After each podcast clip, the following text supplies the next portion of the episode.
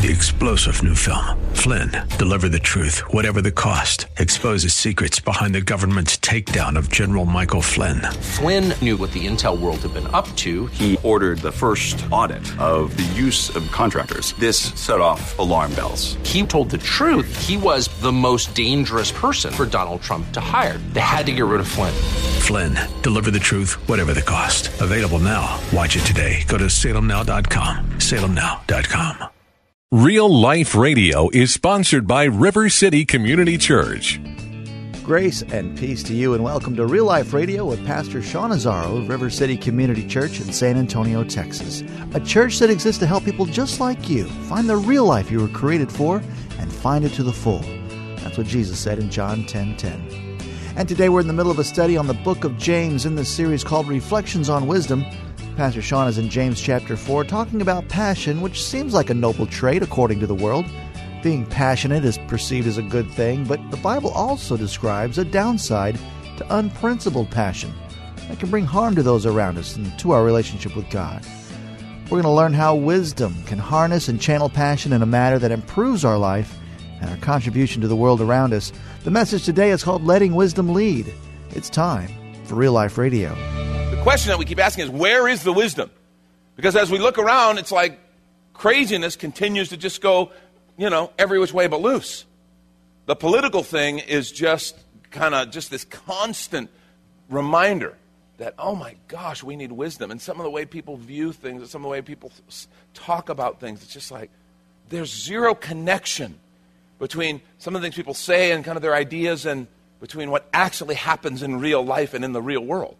And that's an absolute just lack of wisdom. And so we're looking through the book of James. In fact, you have your Bibles. Why don't you turn to James chapter 4? We have a, we have a sermon notes app if you want to use that. It's great. It's got the notes from the sermon. Or in your bulletins, you have a paper copy of the notes. You can follow along with that. We have some of the scriptures there. But I always encourage you to get your own copy of scriptures. I don't care if that's a leather bound paper, I don't care if you have electronic. Uh, just make sure that I'm not lying to you and making this stuff up, okay? Always keep the preacher honest by having your Bible. That's my view. So we're going to look at James chapter 4 and we're going to continue this conversation on wisdom. Now remember what we started with. The only true wisdom is God's wisdom.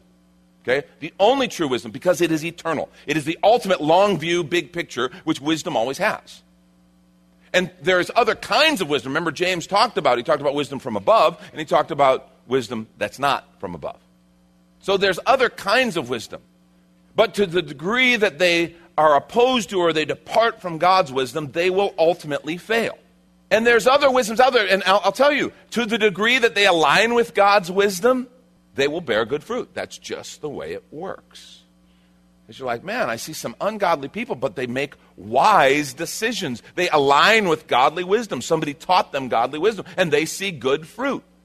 Well, that's because God's wisdom bears good fruit. So remember, we talked about wisdom in adversity, special kind of wisdom there. We talked about wisdom and wealth. We learned some good principles, I think, about, about walking in, in wisdom when it comes to our resources. And last week we learned about the secret to wise speech is to speak from the right source. James had some very strong things to say about how we speak. Now, today I want to look at the question of leadership. The question of leadership, because here's the, the truth we are all led by something. You know, we're all led by something. There's, there's things that move us, that drive us forward, that lead the context of our lives. There's a, whether it's a decision making grid, whatever it is, we're all led by something. And James has some strong things to say about this as well. Beginning at verse 1 of James 4, he says, What causes quarrels and what causes fights among you? Is it not this, that your passions are at war within you? You desire, you do not have, so you murder. You covet, you cannot obtain, so you fight and you quarrel. You do not have because you do not ask. You ask and do not receive because you ask wrongly to spend it on your passions. Listen to this. You adulterous people. James, you know, these last couple of weeks, he has been pretty direct with us. You adulterous people. Why is he saying that? Well, he says, Don't you know that friendship with the world is enmity with God? Therefore, whoever wishes to be a friend of the world makes himself an enemy of God. Or you, do you suppose that it's to no purpose that the scripture says he yearns jealousy? Jealously over the Spirit that He's made to dwell in us. But He gives more grace. Therefore, it says, God opposes the proud, but gives grace to the humble. Verse 7 Submit yourselves therefore to God, resist the devil, and he will flee from you.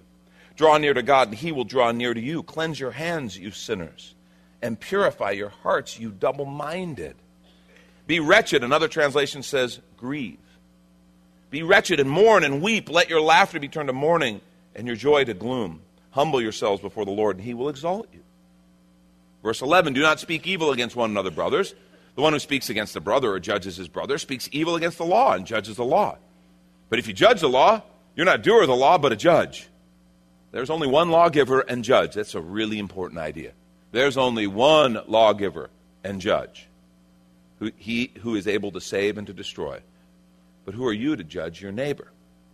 Now, there's a lot of stuff that James packed in there, but let's unpack it a little bit. He starts out with this conversation about passions. Passions. And it's the literal translation of that phrase. He says, What causes quarrels and fights among you? Is it not that your passions are at war with you? The literal translation is pleasures. Another one says desires, passions, those things that drive us. And I just want to say we're going to talk a lot about passions. And we live in a culture where a lot of leadership literature, a lot of things we read, list passions as a good thing. You know, you want to be passionate. You want to have a, what, what are you passionate about? And that's a fair conversation. But we're going to find that passions, when they're turned the wrong way, can become a very damaging thing. And it's interesting that he begins, kind of bookends of this passage, talking about relationships. What causes fights and quarrels among you? Well, it's your passions are at war. And then he ends by saying, Do not speak evil against a brother. Don't judge your brother.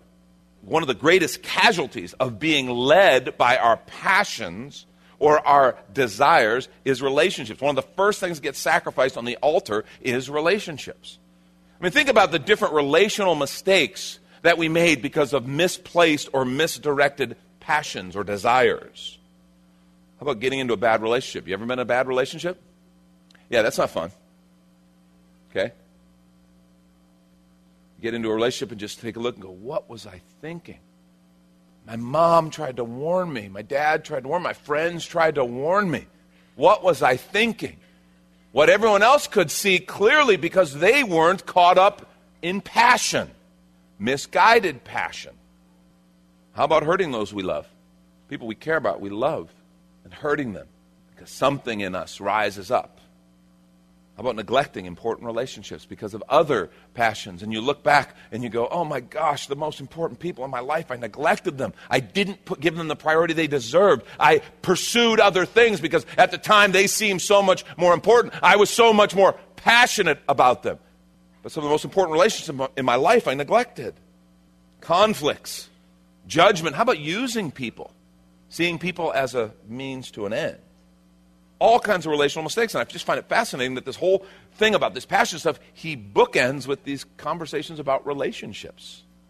I think that's significant.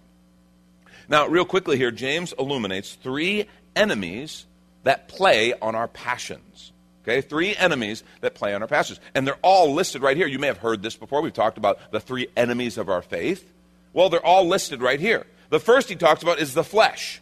And that's what he's talking about the pleasures and desires of the carnal nature. That's that part that says, I got to be first. I got to take care of number one. Me first, me first. That's what the flesh is all about.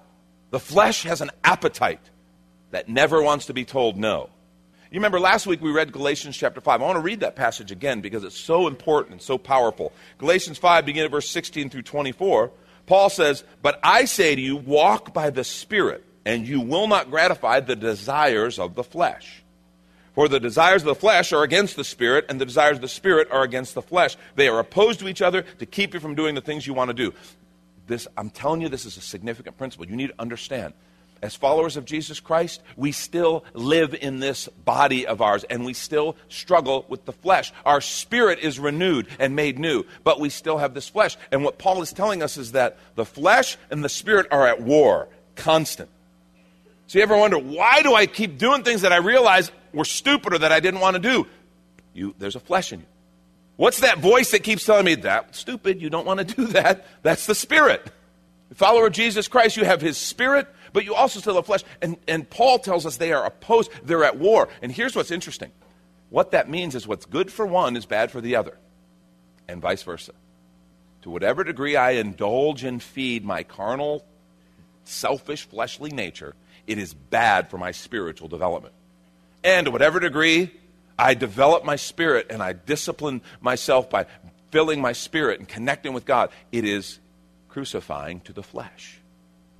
So Paul goes on, he says, But if you're led by the Spirit, you're not under the law. Now, the works of the flesh are evident. Listen to how many of these have relational implications, the works of the flesh. Okay? Listen to this. It says sexual immorality, impurity, sensuality, idolatry, sorcery, sorcery, enmity, strife, jealousy, fits of anger, rivalries, dissensions, divisions, envy, drunkenness, orgies, and things like these. He, he says, I warn you, as I warned you before, that those who do such things will not inherit the kingdom of God. So many of those are relational. And it's because it's my flesh bumping up into someone else's flesh. And now listen to what he says, but the fruit of the Spirit. In other words, the produce of God's Spirit in our lives, as we surrender our lives to Christ, as we follow the leadership of the Spirit, it bears fruit. You know, you reap what you sow. This bears fruit. This is the fruit of the Spirit in our lives. This is what He produces.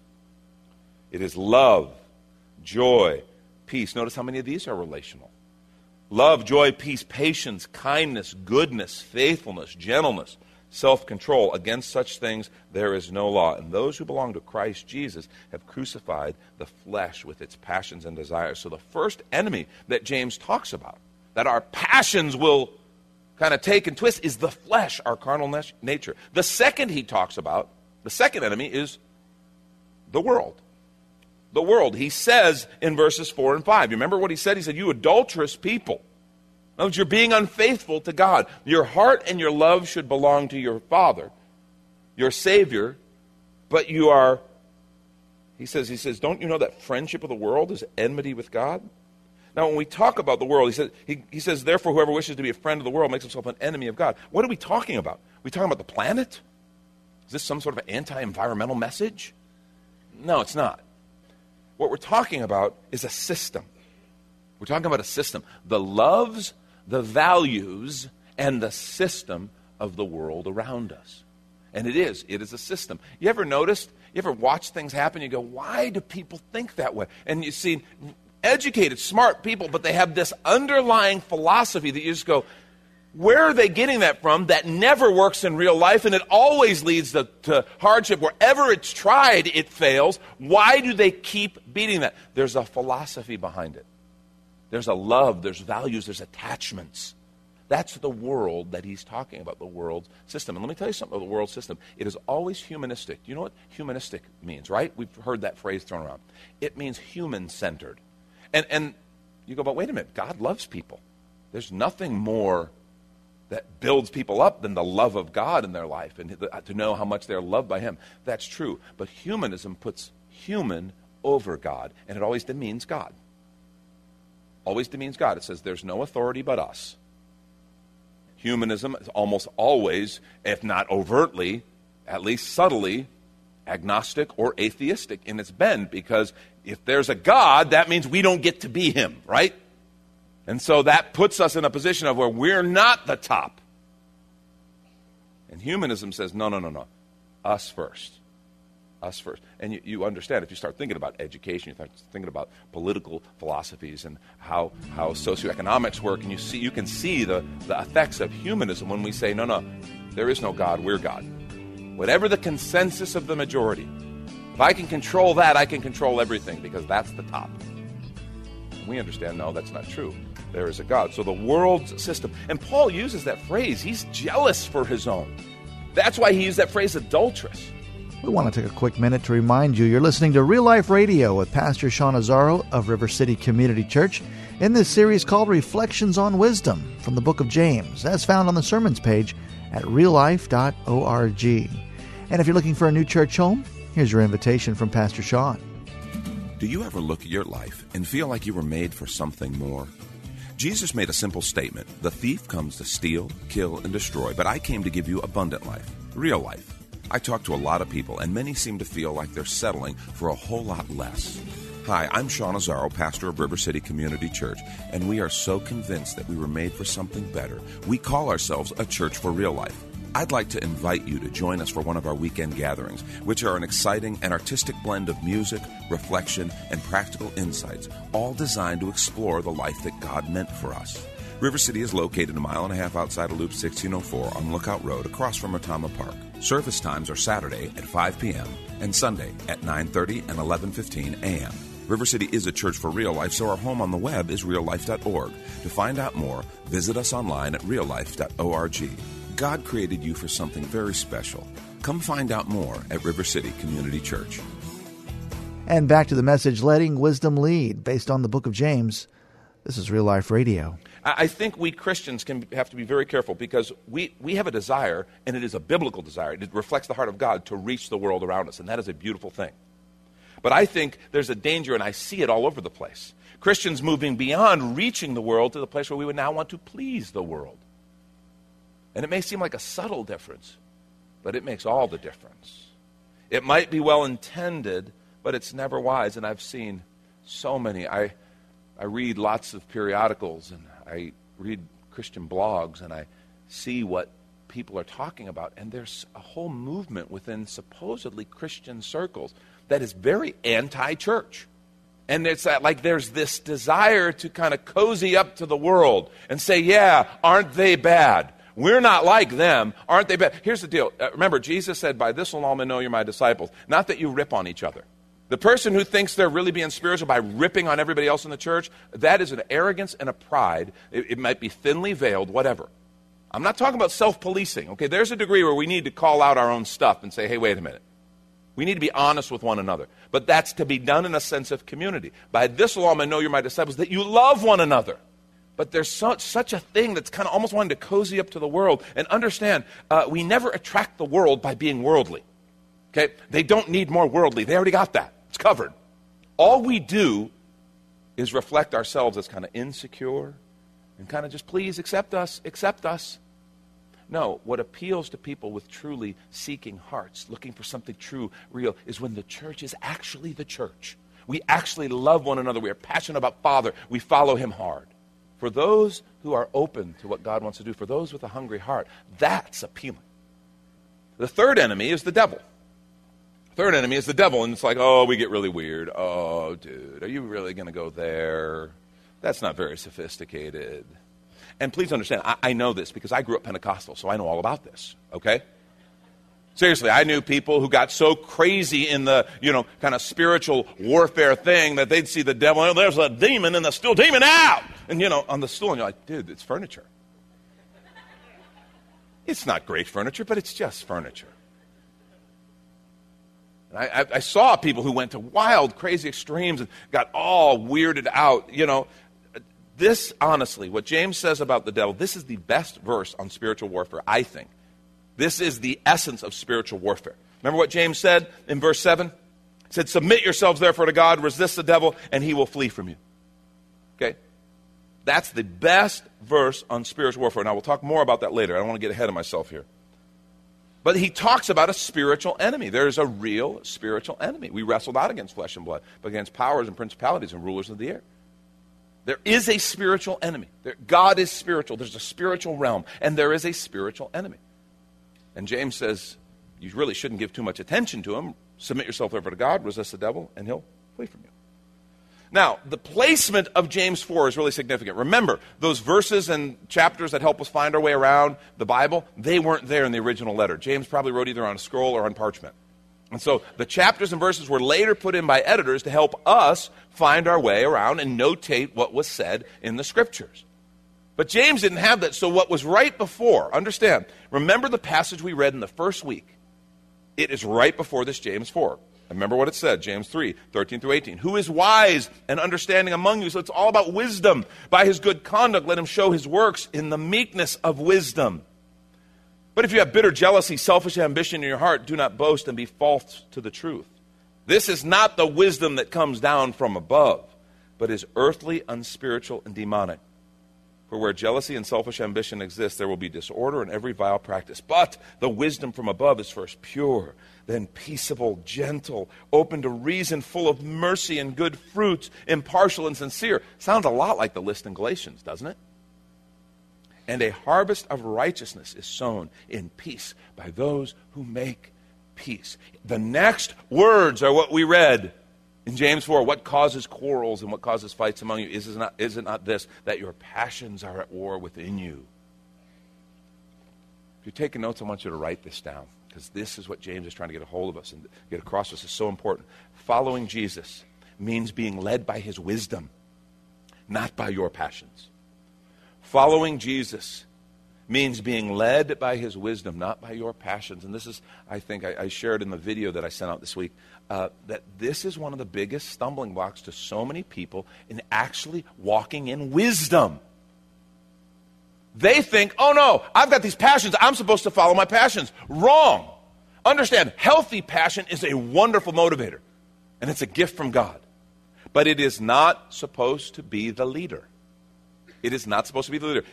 Passion needs to be led. Say that with me. Passion needs to be led. Passion is neutral, right? Passion is not good or bad, it's neutral. It needs to be led. You can have passion for things that you go, oh man, this is a really great passion and it's great. Uh, you can also have passion for other things that you go, I can have passion for spending a lot more money than I make. That's not a good passion. You, we all know people like that. I'm a passionate spender. Yeah, but you're not a passionate earner, and so you have a problem.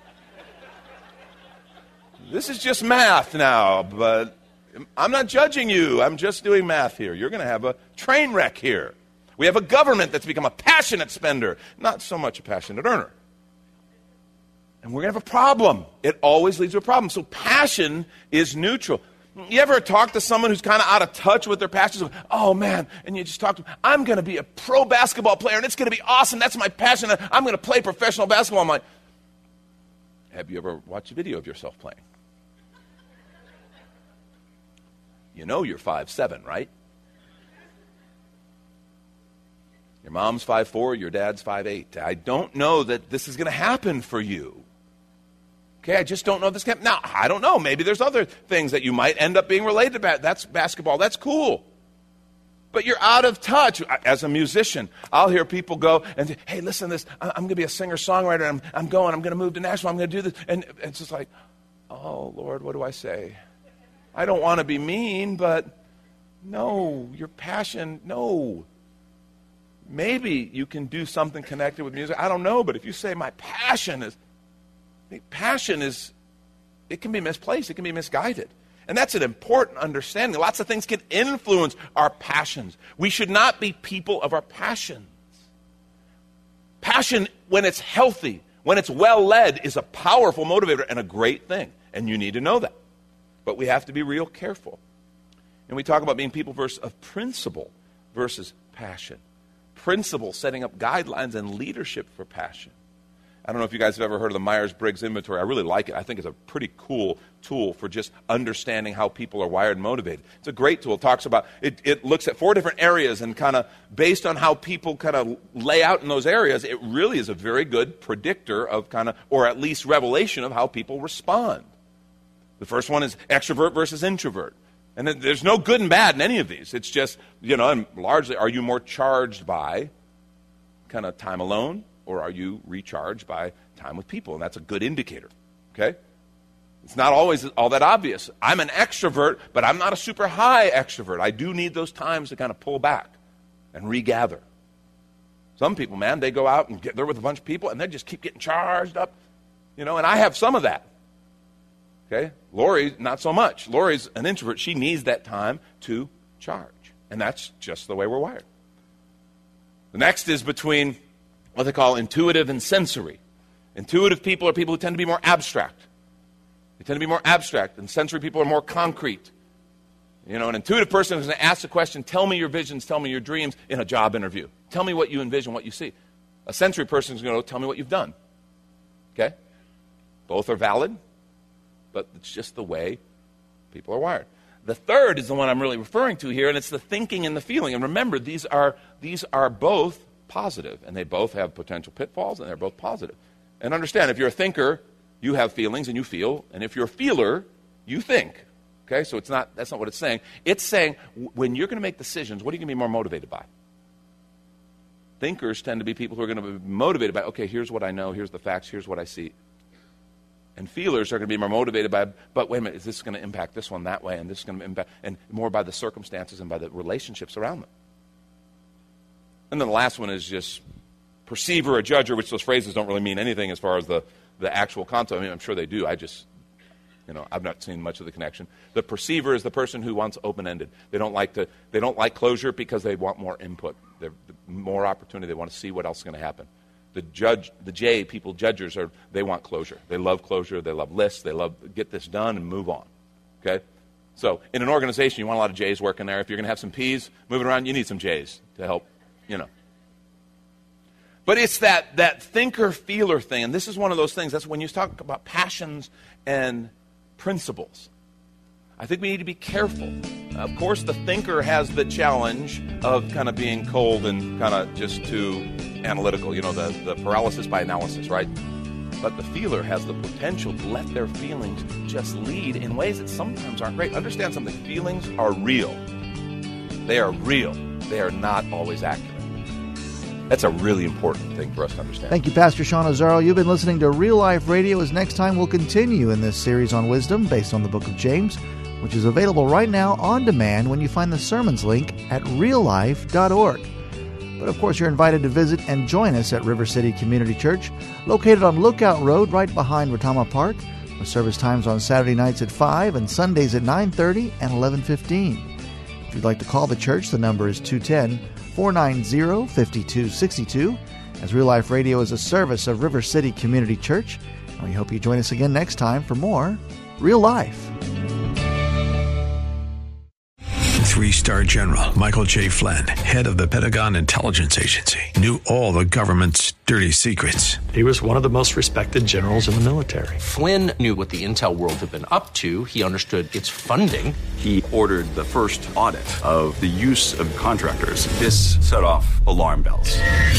The explosive new documentary, Flynn, Deliver the Truth, Whatever the Cost, uncovers the facts behind this scandal. Flynn told the truth. He was the most dangerous person for Donald Trump to hire. I find out the worst enemy that I'm going to face in my life is right here in America. They took my assessment and they wanted me to change it. And I was like, I'm not changing it. They had to get rid of Flynn with in depth interviews, archival footage, and never before seen personal records of the man behind the headlines. I just felt like I was drowning. Flynn, deliver the truth, whatever the cost. Available now. Watch it today. Go to salemnow.com. Salemnow.com.